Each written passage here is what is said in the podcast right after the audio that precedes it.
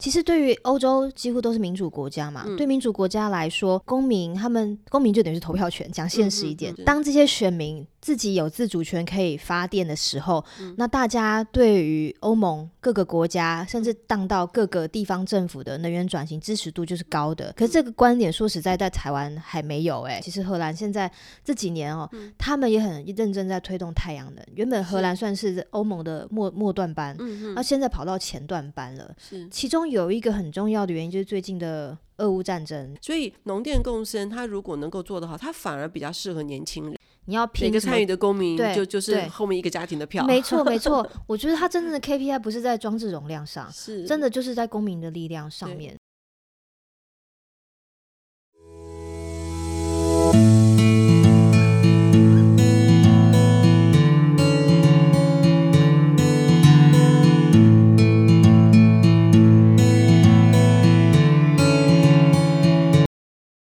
各位绿电问卦的听众朋友们，大家好。我们今天呢要谈从荷兰的这个经验哈，来看一下我们台湾其实推动公民电厂其实有一段时间哈，可是好像中间总是卡卡的哈。可是我们又知道这个荷兰给大家的感觉，它就是一个低地，然后呃有很多风车哈的。一个地方啊，那这个地方的人呢，似乎呢很知道怎么样跟在这个低地的环境里面，或者是在呃有水患的时候，跟这个环境。共存共荣哈，所以我们很高兴能够今天邀请到主妇联盟基金会的资深主任吴新平啊，跟我们聊一聊。呃，新平其实过去也是留学荷兰，对，而且对荷兰有一定的这个，可能算是回到第二故乡的感觉。而而且新平呢，其实在主妇联盟这段时间，新平在主妇联盟多久？应该有六七年了。OK OK OK，好，所以我们今天。在这个过年期间，哈，很高兴能够邀请到主妇联盟基金会的资深主任吴新平来跟我们聊一聊，从上一次他去、嗯、呃荷兰以及德国哈的这些经验哈，他们看到他们的公民电厂啊，还有一些的这个呃绿能政策怎么样共存共荣，中间呃有很丰富的经验来跟我们分享。我们今天欢迎欣屏。咦，主持人好，各位听众好，我是主妇联盟环境保护基金会的新平，大家新年快乐！哎，对，新年快乐，这个真的蛮重要。好，新平，你这一次去这个荷兰的这个行程，嗯，你要不要谈一下在，在在这个过程里面，你们主要当时在去之前想要获得的是是什么呢？然后跟主妇联盟自己本身的这个你们所推动的议题有什么关系？是是是，我想呢，很多听众朋友想说，哎，主妇联盟为什么今天会来聊能源？主妇联盟不是在卖一些就是有机的一些食材吗？这，这真的是大误会哈。对，现在跟大家先介绍一下主妇联盟环境保护基金会，这是一个其实台湾刚刚解严的时候就成立的环保团，就、嗯、算算是台湾最老牌的环保团体之一。嗯、那后来因为台湾发生鎘米跟毒葡萄事件啊，嗯、那我们当中有一群非常有行动力的志工前辈，他们就推动共同购买运动，而、啊、这个共同购买运动又非常非常的成功，嗯、所以他们就就成立了主妇联盟消费合作社。嗯，那这个合作社就是开遍了街头巷尾，也非常的成功。呃，其实，在组织的主体上面就等于是两个不同的组织，嗯、但是当然是品牌叫主妇联盟，有一点常常的双包，对对。但其实大家还是好姐妹啦，特别在食安的议题上面，嗯、最近也会一起讨论能源的议题，嗯、大家还是很好一起作战的好伙伴那样子。是对呀，我其实记得就是我们常常过去在这个反核运动上，主妇联盟也都是我们一起是反核运动的这个好伙伴。然后主妇联盟每次的口号一定是我要孩子不要核子，对对对，没错没错。哦，对，我觉得主妇联盟的切入点跟其他环保团体不一样，就是我们会想到听起来就很有感。我要孩子不要核子，对，没错，一个左边的一个木，一个没错，没错 对对啊。那而且现在就是看起来这个核能议题又要重新复辟，每在选举的时候，你们又要开始辛苦，我们也要很辛苦啊，因为对，就是你们过去有在反核运动，我我们其实想要推动再生能源，虽然看起来好像有一点远，可是每一次核能团体都要先打打击再生能源。了，然后再来推核能。对，有好多绿能的谣言，对不对？我觉得，我觉得 Trina 也很厉害，就是每一年都会有针对很多的谣言做一些澄清。我觉得很心心很累 啊！大家对大家都是辛苦了。对对对对对。好，那我们还是来谈一下正面能量好了哈，就是过年期间哈，那所以我们来试着跟着这个新品哈，嗯，跟着你飞到这个荷兰欧洲去 看一看哈，就是他。经过的几个站，看到了哪些东西？好啊，嗯、我们的第一站呢是到比利时的布鲁塞尔，嗯、拜访一个叫做 RESCOP 的一个、嗯、一个组织。然后它的拼法是 R E S C O O P，它这样子念是因为它是荷兰文的发音。然后 RESCOP 它的意思就是再生能源合作社。嗯哼好，那它不是一家，它其实、嗯。集结了一千多家、一千五百家的再生能源合作社。嗯、那欧洲总共有大概四千五百家的再生能源合作社。嗯、其实、哦、这是你们必看的、啊，对我们必看的资料，对，就是非常厉害的公民电厂的推手。嗯、他们原本是呃，其中很重要的成员是从荷兰开始的，嗯、那最近是搬到了比利时布鲁塞尔。就是大家如果知道的话，布鲁塞尔是欧盟的中心嘛，嗯，对，所以搬到那里是什么用意呢？其实就可以更方便和欧盟的这些总部啊，决策，对啊，嗯、可以靠得更近，然后更有更更加影响力那样子。嗯、啊，我们这次去拜访 RESCOP，其实就是希望学习他们怎么样跟中央还有地方政府这边沟通公民电厂，嗯，而且合作社的重要性是什么？对，那个是很公民参与的精神，对，对，没错。其实对于欧洲几乎都是民主国家嘛，嗯、对。民主国家来说，公民他们公民就等于是投票权。讲现实一点，当这些选民自己有自主权可以发电的时候，嗯、那大家对于欧盟各个国家，甚至当到各个地方政府的能源转型支持度就是高的。可是这个观点说实在，在台湾还没有哎、欸。我们在跟很多公务员讨论的时候，有些公务员真的很积极。可是也有些公务员会讲说，可是他们会被审计单位的人讲，推公民电厂是在图利特定社区，我就觉得这好好好奇怪的观念。嗯、我们是民主国家，你绿能发展在地方，然后你不让地方参与，然后说这叫图利地方啊，不图利地方，我跟公叫图利谁？公部门讲话，他们都是很怕图利这两个字。对啊，嗯、但是我们是民主国家耶，本来就应该以民众为为先。这个这个观念，我觉得跟欧洲比较已经走了几百年的民主，真的还是看到一个很大的鸿沟在。我觉得听起来有另外一个，我自己觉得可能的一个 gap，就就好像我们说 绿能教育总是有一个 gap 一样，嗯嗯、就是合作社，大家对于合作社的认知，大概就只是存在于就是学校里面的消费合作 社，小时候的福利社、联盟的这个 就是生活消费合作社，对，生活消费合作社以外，大家对于合作社他自己本身是很陌生的，然后再加上公民电厂，大家要陌生，对陌生这样陌生，大家就很容易想说，哦，你你要。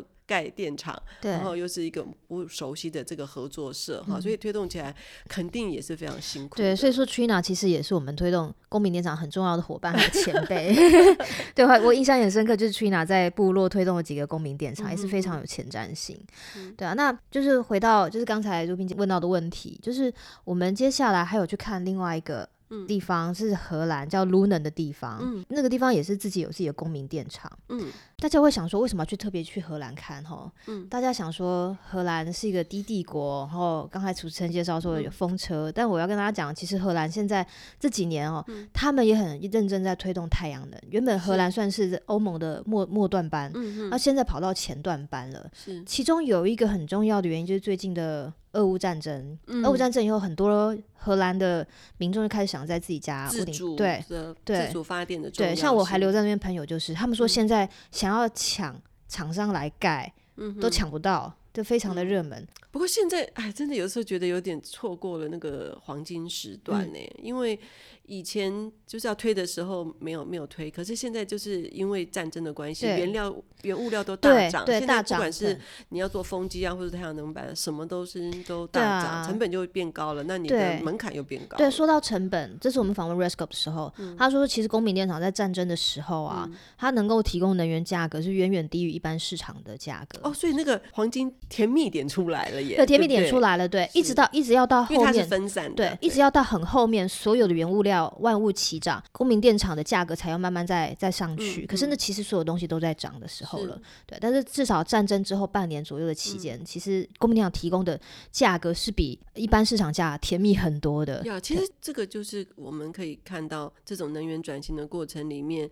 有别于过去的这种集中式能源，嗯、然后你光是看到一个什么红海的呃影响了这个船运哈，嗯、很多东西都要透过这个长途的这个海运全球化过去，就会受到这个影响。虽然说好像你要来自于一个成本比较低的地方去运货，可是你一旦碰到这个什么战争啊，或者碰到一些关卡封锁的时候，哎、那个成本就突然变很高。可是公民电厂它就是自发自用，就分散，所以分散能源这件事情。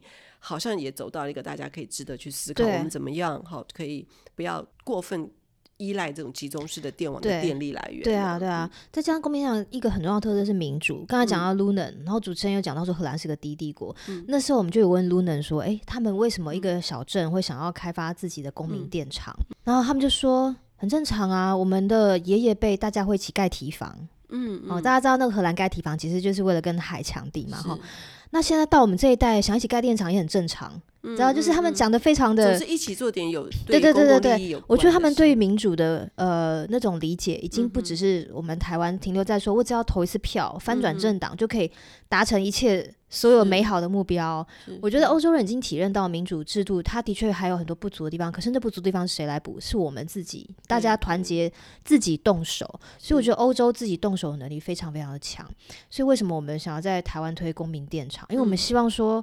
大家可以知道，其实能源这件事情，大家可以一起来当主人的，嗯、大家可以跳下去一起来做的。呀，不过老实说，欧洲的这种公民参与机制跟台湾还是会有一点差别哈。嗯，嗯，嗯，不论是他们在那个广场上面啊，然后那个钟楼啊，好要不要盖啊，然后或者是要不要提防啊，要不要公民电脑，就是大家可以。很愿意在针对一些很重要的一些公共政策，用理性思辨的方式的过程里面去决定一些重要的事情。那前面这个事情听起来虽然很花时间、嗯嗯很费力，可是真的在要去。呃，实现的时候就是显得非常的快哈，没错，而且不断的去累积，大家大家在决定这个事情的同时，其实就是经过了思辨的过程嘛，啊、所以你非常清楚，大家非常清楚这个这个要做什么事。嗯嗯、像在台湾好像少了这个中间的思辨过程，对对对，那很多事情不管是政府推或财团推，那大家就是第一件事情就先反对再说，是，反而甚至给了一些不肖业者或者是一些地方派系的一些去左右这个重要政策的这个、啊、这个欧洲人。做事真的是，我真的觉得很慢，很慢。但是，可是前面的这个过程，老实说，从结果来看。哎，进程也并不慢哦。对啊，对啊，没错。所以就是那个时候去念书时候，也给我很大的冲击。那时候跟老师们在讲，在讨论说，欧洲人做事情好慢，前面要拖好久。他就说，那就看你们要前面十年吵架，还是事情推出来在后面再吵十年呢？对对，我们台湾就是这个，我们就是后面吵十年，而且还没弄好。对对，还都没弄好。对对，我们台湾就是先赶快出来硬推，推了之后再再吵十年。对，欧洲人不是，我前面十年我们大家先吵完，吵完了之后定下来，后面大家不要吵了。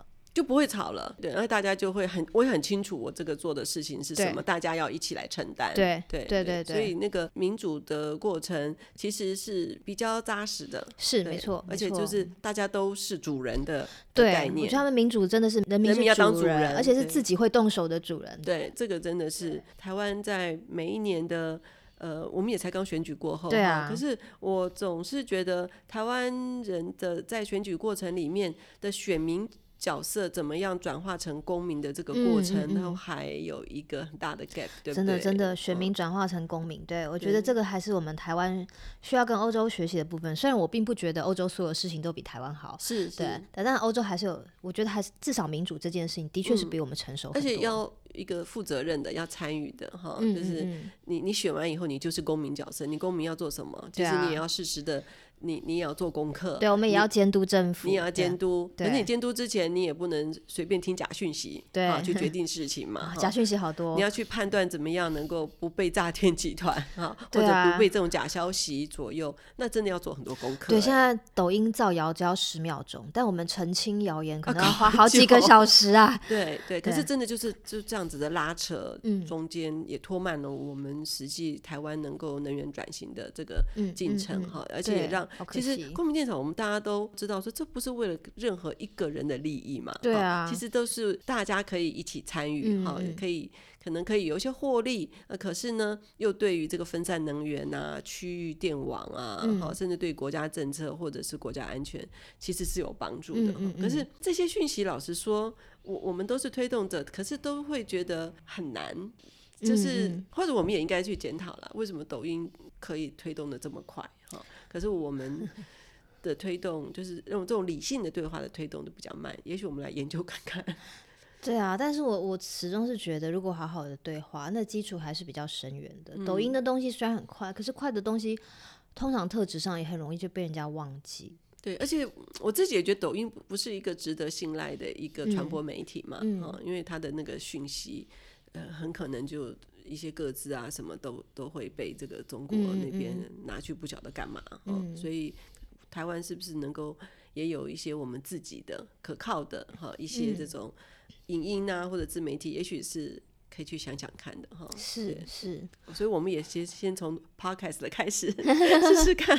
对，OK，好。除了刚才说的这些公民电厂以外，嗯、呃，新平你们也去看了一些有关于银农光电的。哦，对，我知道台湾的那个农地光电真的是盖到让大家都非常的担心，甚至是伤心，对不对？嗯但可是感觉就是本来应该共存共荣的事情，啊、可是好像又良莠不齐的。对啊，嗯、但这次我们去那个荷兰，嗯、有个叫法赫宁肯大学，嗯、哼哼他们现在就开始了三年期的计划。嗯、那他们现在在做的是什么呢？他们要为就是银农光电，比如说制定，荷兰是低地国嘛，所以有高能感，那也是视觉上比台湾明显非常非常多的哈。所以他们要第一个就从景观面来讨论说银农光电到底该怎么盖，然后另外一个他们有一个专门在做土壤跟农业的团队在研究说，三年之后他们要推出生态指标，银农光电生态指标，这很重要，很重要。这次去我们就看到有一些农场种那个覆盆梅的哈，它的暗场它的。太阳能板间距不但拉得很开，嗯、它太阳能板大概有一半是透明的。嗯嗯，我刚刚有看了一下那个图，我这样的目视估算大概遮蔽率只有百分之三十。对对，那大家知道，就是很多的作物其实它不需要全日照，像梅子类，嗯，对啊。然后或者是像刚才我们，其实我们菇啊菇啊，他刚才跟主持人讨论是白芦笋，白芦笋那个又又贵，然后又娇嫩。对，对，可是又很营养。对，其实照理来说，太阳能板应该可以帮助台湾种一些真的高经济价值。然后以前可能因为台湾日照比较丰沛，以前台湾就有芦笋出口国耶，而且是白色的，我记得，我记得金芦笋汁，什么的，很贵耶，对后来就不见了，对啊，好可惜。哎，它因为它一定要白色的嘛，你只要一晒太阳，它就绿色了，对，所以你一定要遮蔽。这个时候就应该。用太阳能板来帮忙啊，然后就可以就是双重收益嘛，对不对？对啊，照理来说应该是这样子帮忙农渔村的才对。对，那台湾就真的就是只有乱盖跟不准盖两种路。那人家都已经不但找到出路了，还在已经在开发说更完整的一些生态指标，然后连那种半透明的板子都已经商业模组化出来，都欧洲的欧洲的农田都可以买得到了。那台湾真的离这里这步还好远呢。对，不过老实说，看看这些事情，除了这些政策啊或者指标以外，一般民众，我觉得还是回到大家对于这个事情的认知哈。那当然还有政府的政策的执行啦。对啊，有有这个指标，那你有政策，可是还是要。执行嘛，好，到底他如果是不合法的厂商，有没有一个事实的能够去？嗯，我觉得一定要有一些黑名单或者这些管理。要要对啊，但另一方面，我们也觉得农委会其实他应该更早就开始要去推动一些哪些植栽怎么配合，而而不是说辅导，对，而不是说讯息都不释放，或者是就只种台湾很惯常的一些蔬菜，他应该其实应该要想办法协助农民，有一些是可以做高经济的做，或是或是真的研究下去，某一些地区就是不适合太阳能板，那我。觉得也就直接讲，对，而且但是如果适合转型的、适合结合高经济作物的，嗯、那农委会应该要有这样子的研究释出嘛，而不是说呃，因为那个农地种电出了错，我们以后通通都不准盖。嗯、像我自己，我觉得那个错不是。农电共生有错，对，而是整个事情就是就走走歪了，对，走歪了，对啊。像我自己也碰过，我们也常常去很多社区碰过很多农民，甚至有些是那种比较农业的专家退休的，他们就说以台湾的条件来说，绝对比欧洲更有条件去研究怎么样跟太阳光电结合的作物。可是就是就是乱做嘛，乱做以后大家就觉得那就通通不要做。我觉得这真的很糟糕，因为我我自己对于台湾的那个农业的现况，我的认识是其实过度老化。好，那很多年轻人不愿意回来。对。然后农村的这个年龄老化的情况之下，其实就算现在的那个农夫真的能够去去农田里面种田的，也真的也越来越少，因为辛苦嘛，然后太阳又很大，然后又很，它真的是非常高劳力的的事情。所以农电共生，它如果能够做得好，它反而比较适合年轻人。第一个，它不是那么热，然后可它有点技术，它甚至要一些电脑哈去做一些远端监控，那它有可以两个收入嘛，一个是农的，一个是来自于太阳光电，可以维护哈，有的时候可以维护太阳能板，有的时候你就可以用。就是比较智慧型的这种方式去经营你的农业，那这种新的农电的技术，其实是需要政府有一些系统的这些课程去教这些青年的这个农民怎么样去做一个比较进步的或者新形态的这种的农业。你不能用旧的养殖方式，那到放在新的那个农电里面，那当然养不成嘛。嗯，所以这个或者是光电架设方式要配合农民的养殖方式。像我们最近也有去看一个案场，在台湾的那个。刚好是一个很比较年轻的一个渔夫那样子，嗯、他做养殖业，做养殖石目鱼。那他架设光电板，他就很有想法。嗯、他架设在提案上，那提案是有加宽的，是然后光电板有架高，让那些货车是可以很自由的进出。而且更重要的是，让他养殖场的渔工是可以在太阳能板底下作业，就凉快很多，啊、就不用一直曝晒。那因为他是在提案上，所以。他也不会因为没有日照的关系影响到它的养殖鱼，它就双收嘛。是啊、但是当然，它设计上面可能就不会像是给系统上设计上盖到满。它只有盖到百分之二三十，对，三十不到，对对啊。可是它有的是其实需要日光的，那有的其实像比方说鱼苗，对，它其实是要太阳能板保护的嘛。然后有的你看，我们常常看到冬天的时候，呢虱目鱼就是寒害，然后太热的时候，有那个鱼呢就就就就就就是蒸发。所以那那个完全是看天吃饭的情形之下，怎么样更智慧的、有效的去调度那个渔业的，哈，就是让它更升级。对，这个才是未来我们希望的。到防寒，我看到那暗场也是，它刚好就利用太阳能的支架，中间就绑那个防风网。嗯嗯，嗯对啊，那就刚好是可以结合原本渔业的利用啊。对对，对啊、其实应该是借着这个让它升级，对而不是说前面没做好就，就直接破坏它。对啊，对，这个真的是有点可惜。嗯、也许未来看到一些正确的一些指标哈，嗯、或者一些、呃实际上面的做法哈，嗯、那。其实我觉得政府的那个执行力也也是很重要，就是政府也需要上课。真的，我觉得应该要请多一点的专家，跨界大家共同来讨论怎样是最好的设计，嗯、不是说放任，先放任让商业去操作，操作以后发现了问题再说，那通通都不准。对，那我们像我跟如冰姐有碰过嘛，也有、嗯、也有那种产销班，因为现在很多台湾农产品被中国抵制，嗯、有些产销班真的就是他光靠内销，的确他的生活无以为继啊。那这些产销班想要做公民电厂，嗯，你已经我们都可以想象，产销班做公民电厂，他第一个他不会砍掉自己所有的作物嘛，他不会他不会砍自己作物。第二个产销班就已经有群众的基础，一些要一起参与了，嗯、他们只是想要再多一份光电的收入来补充农业收入的不足而已。是，可是就因为现在银农光电好像就被很污名，过去的错误，嗯、然后现在不准这一些。真的可以做好的农民去做，我觉得这也是很不公平的事情。是啊，是啊，而且老实说，整个这个农业的这个规划里面，什么季节适合什么哈？嗯、如果说光电、银农型光电是未来的可能的方向的话，就要把这一些的，就是什么季节适合什么哈？什么时什么时候是光电的这个产品出来，都要一起把它纳进去这个总体的农业经济指标里面去、啊、去思考。照理来说，突然怎么香蕉太太多了，然后就变成贱价，然后什么高丽菜太多了又贱价，那大家看了太贱价了，就又不种了，然后过个半年就又飙涨，嗯、就是就是一直好像看不到一个很好的这种。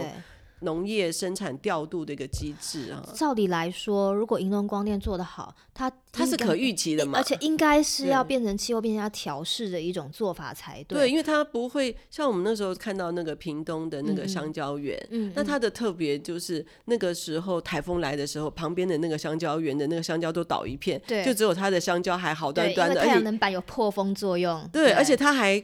那个叶子还好好好好的，那个叶子都还可以拿出去卖钱。对啊，连叶子都是完整的。如果大家有在路边看过香蕉树，香蕉树基本上叶子都蕾都是蕾丝边的，对对，都破破的。然后它的那个香蕉还可以卖华航的那个那个商务舱啊，做做就比较精致农业。所以我们台湾的农业怎么样在提升成精致农业？理论上，太阳光电棚应该是一个推力啊，对啊，怎么样好好利用它，而不是没做好就放弃哈。那很多事情如果一没做好就放弃，那太多事情就不能做了。而且这样子放弃了很多农渔民的生计，很多农又就回到老路嘛。对啊，对啊，所以就有点可惜。好，所以我们其实看到，其实荷兰他们，其实德国也是啊，对，德国跟荷兰都是农业不大发达的国家哈。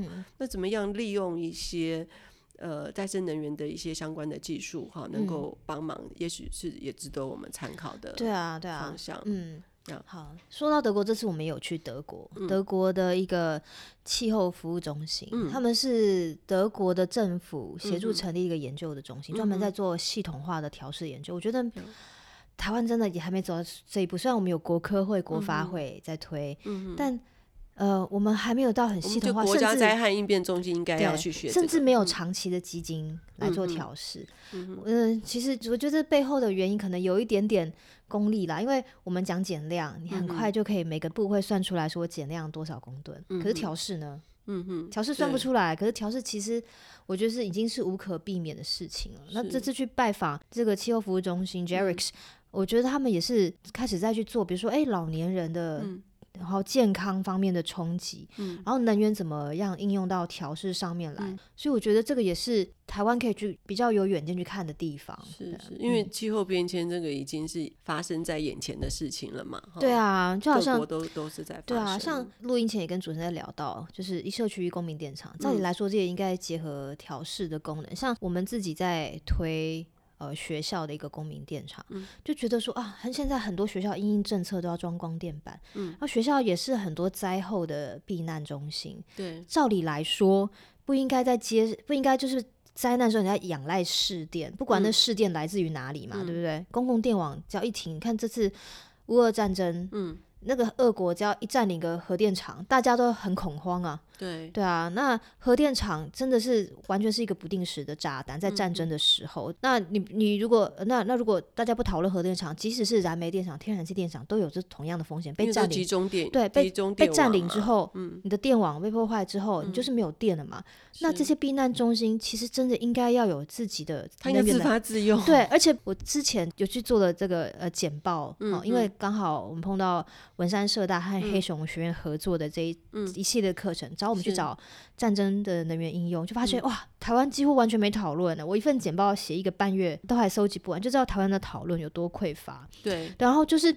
好像大家大家也都不觉得，就是我我自己都觉得，哎，这好像就是现在，因为那个时候那个苏贞昌院长有就是就是班班有冷气的关系嘛，那那个电费的来源，那当时就碰到困难，所以就后来校校都有太阳光电板。对，可是大家都第一件事情，几乎百分之九十九点九都是趸购的。我觉得趸购平常趸购也没问题，可是其实系统上完全做得到，如果发生战争，它不不能应该可以自己应用，对啊，理论上它应该要能够去切换。其实实际上应该也是做得到的嘛。是是。对啊，所以我就觉得这些避难中心，所以它应该是余电趸售，对，或者说是应该可以切换。可以切换。如果说一旦台电断电的时候，它可以变成自己的电力。对，没错。我觉得大家不能够一直停留在说啊，发生任何事情，反正避难中心有柴油发电机就好。大家想象一个避难中心，可能人口很密集的时候，一直在烧柴油，有的时候这是不现实。而且那个也非常污染环境啊。对啊，而且柴油的来源有的时候也是会断掉啊。是。对啊，你不可能一个避难中心收藏这么多柴油吧？对对啊。我我真的觉得这个。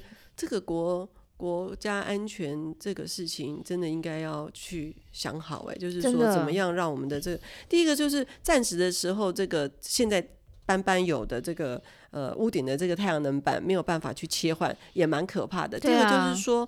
我其实有去很多学校哈，去看一下他们的那个太阳能板。嗯、那大部分的学校就是太阳能板就是总务处管的哈。嗯、那绿能教育就是学校老师在规划，嗯、他们都完全不会把它联想在一起，说哎，我们的他们都会去都要去看那个 SDGs 的那个指标嘛。可是真的非常少的学校会知道说，哎，我的屋顶有太阳能板，那我怎么样用那个？因为一般的那个厂商都会给他们的一个电视荧幕，嗯、让他去了解现在的那个太阳能板的这个发电。情形。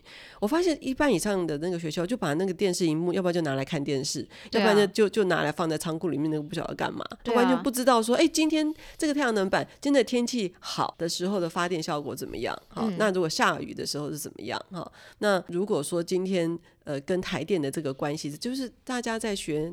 就是在能源教育上是非常匮乏的，对啊，所以这很可惜。就家里面明明就放了一个宝物，可是就是把它放到仓库里面，或者放到屋顶上给它风吹日晒，也不知道怎么去维运它，嗯、真的是非常可惜耶。对啊，所以这个也许我们呃未来也可以提醒哈，就是教育部在这件事情上面，嗯、其实当时行政院推这件事情，教育部应该去接手。这些事情应该要接下来怎么样让这些太阳能板应该当做学校的教材，然后能够拿来用。那那各个学校的 SDGs 指标，那最好的教材就是在你的屋顶啊。没错，但事实上是很多系统商租了学校的屋顶盖光电板以后。嗯是不希望学校师生进入那个屋顶的，他们怕学生太调皮破坏光电板之类的。对，当然我觉得这个就是企业他应该也要尽一点就是教育的责任啦，哈、嗯，就是在后面的维运的时候，怎么样让这个一般的学生跟师生也可以拿来把它当做学习的一部分，那大家当然就会知道怎么用嘛。嗯、那你不知也没有讲，那当然学生就会就不晓得怎么用，就拿来。呃，敲敲打打的什么之类的，嗯、我觉得当然这个企业也要尽一点责任哈。是啊，没错啊。教大家怎么维运，然后知道它怎么发电。你了解它，你当然就不会随便破破坏它了嘛。对啊，对啊。而且你如果了解怎么去知道怎么去观察的时候，甚至一片叶子下来，就会发现，哎。呃，今今天有是云，还是是因为叶子，嗯、还是因为是是鸟粪的关系，影响了那个发电量？哈、嗯，就是让大家有点去观察。其实那也是一个蛮有趣的事情。对，而且如果担心小朋友调皮就什么都不做的话，学校很多东西都不应该改了。啊，是啊，是啊。而且教育本身的事情就不是应该。怕小朋友什么样，然后、嗯、所以不做什么，而反而是应该要让小朋友知道说不可以这样子做，对，啊、对，你要去让他学习，去探索，对啊，然后知道他什么样，因为不是只有一个小朋友嘛，如果全班的小朋友都都知道，或全班的这些呃高中生、小学生都知道说，反而一定会有，如果有人真的有破坏，那一定会有人也会知道说，哎、欸。今天发电效果，今天太阳那么大，发电效果这样不好，可能有问题。它还可以反映给这个维运厂商，嗯、反而对你们的发电有帮助、啊。对，而且很多时候小朋友他之所以会去做一些破坏行为，就是因为他好奇，然后好奇可能就是因为前端大人就不让他接触。对，你要提供给他知识，满足他的这个好奇心啊。对啊，对啊，我就真的觉得，真的觉得蛮可惜的哈，就是。呃，可是当然，我觉得当时的那个政府在推这个政策，只解决了这个冷气跟电的问题，哈、嗯嗯，并没有去想到它其实后面的那个教育的问题，哈，其实绿能教育也很重要啊。如果绿能教育没做好，我们常常就是会听到这假讯息，然后疲于奔命的，哈，然后都很多莫名其妙的一些，啊、一些大家不要小看小朋友，现在可能国中才十几岁年纪，嗯、其实过了几年之后，他们一样可以公投，嗯、一样可以投票。接下来就是他们要决定这个国家未来走向。如果他们也一样被很容易就被抖音。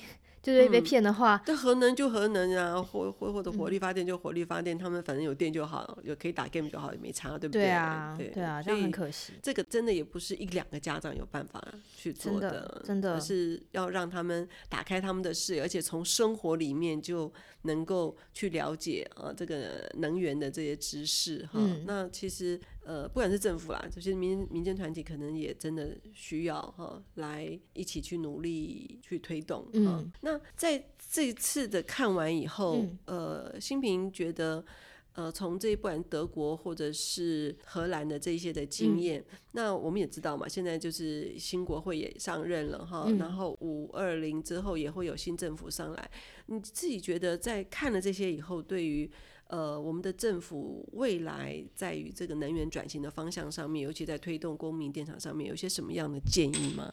嗯，首先我要先讲，我觉得欧洲之所以能源转型能够比较顺利，嗯，他们比较。当然，也我不是说完全没有，但比较不会因为新政府上任，然后就把前面的一些能源政策完全的推翻。当然，这两年极右派上台，嗯，他们对绿能的状况也比较没有这么的友善，但还不至于到说要去推翻什么非核政策这一种东西，或是推翻再生能源的整个整个政策。他们的力度可能只是支持的力度稍微小一点而已。我觉得这大概就是民众的认知还够坚强。对啊，这就是公民电厂的力量，因为大家都在参与嘛。那保守派上来，他再怎么样，他也不敢得罪这么多民众吧？对，对啊，所以我觉得大家不要小看公民电厂的力量，它真正的力量，当然如果。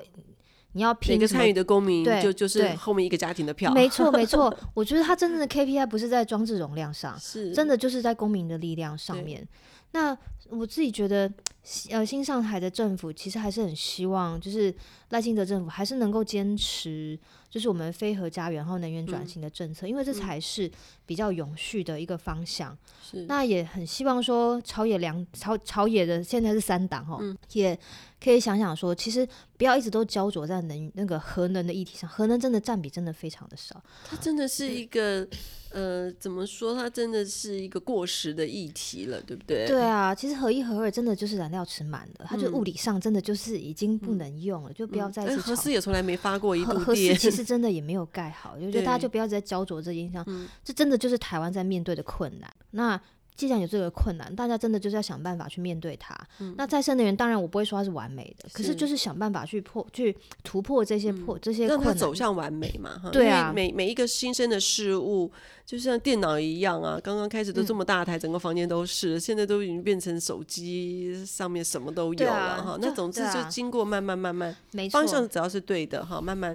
去除错它，总之它是会成熟。就好像我们要推一个商业模式出来，如果各位听众有在在一般的商那个公司工作的话，嗯、你要推一个商业模式出来，或推一个专案出来，有的人的个性都喜欢说不行，我要憋一个大招，我要忍个一年之后才憋一个大招，嗯、完美的大招出来。嗯、有的人觉得那我就先做个百分之六十的小的，那是可行的。嗯、那那有工作经验的人都会知道说，其实后者嗯才是主管想要看到。你要先做出一个可行，我们后面再慢慢修。嗯，这个一年之后等你憋出来，可能那个。那个市场都已经过去过了，对对啊，对，很多事情真的就是要往前走哈，而且要跟着这个国际的趋势哈，跟着这个脉动走。嗯、我们都知道，核能已经不是国际趋势了嘛。对啊，而且而且再怎么说，再生能源它分散性又小型，它如果有些什么地方没有做好，像我们前面也很坦诚提到，银龙光电有它做不好的地方，是是后面是可以有机会去修正的。但是核能如果出了错呢？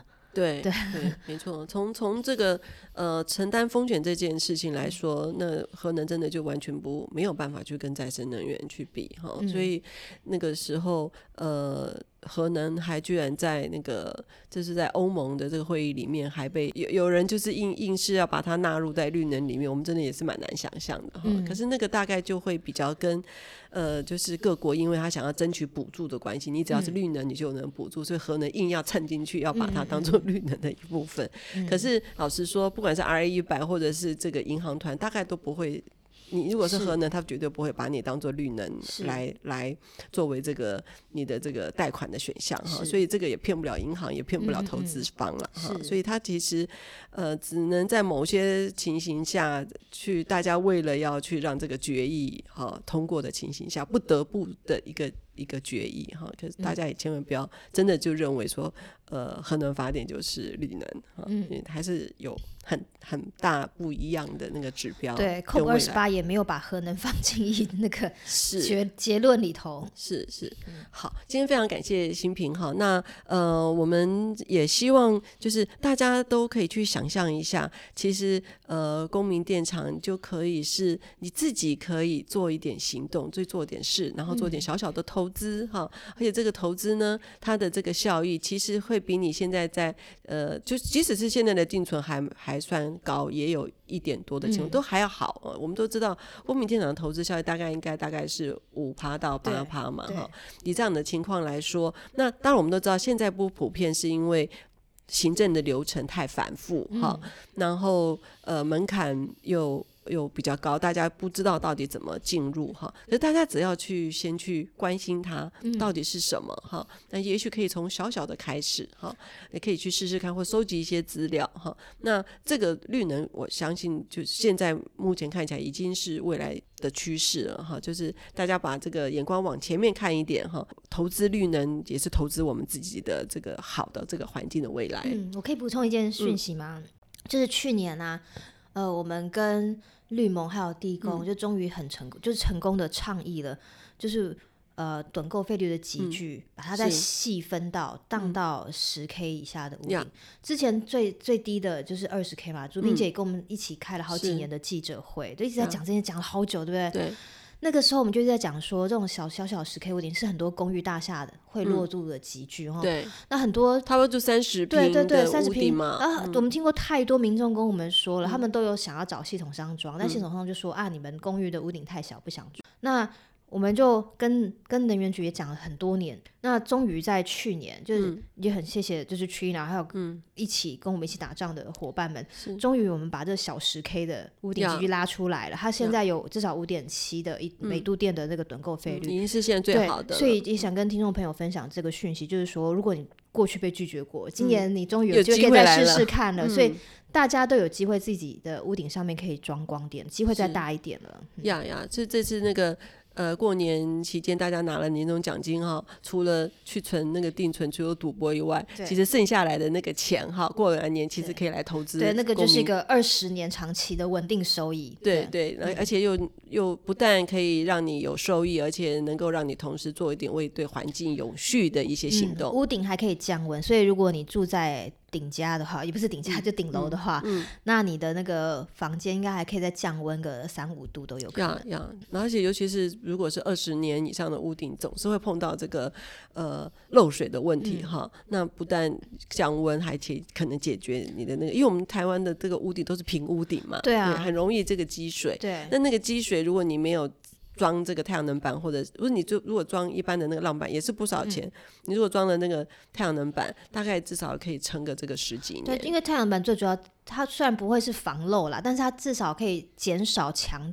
就是强光、强阳光，然后强降雨对你屋顶的冲击，对，没错。所以它对你保护你的屋顶哈，然后也有帮助，可以省下你很多以后未来要去维修屋顶上百万的这样的经费。没错，没错。所以早点去呃预防，总比你房子都已经二十晒二十年，然后又要来花几百万来修屋顶来的划算的多。没错，所以这个真的是一个呃不错的选择哈，提供给大家参考哈。是。今天非常谢谢那个新平哈来参加，跟我们聊一聊哈，就是从我们一个小小的这个。个公民哈，在这个能源转型上面，我们可以做一些什么行动？不要小看这个行动，其实它可以带来我们国家能源转型一个很大的改变哈。谢谢卢萍姐，谢谢各位听众。好，谢谢听众朋友们。那如果未来想要知道有关于绿能相关的这些讯息，也欢迎在我们的这个呃讯息列的时候给我们一些回馈，让我们作为未来节目的参考。好，今天谢谢大家，新年快乐，新年快乐，拜拜。拜拜。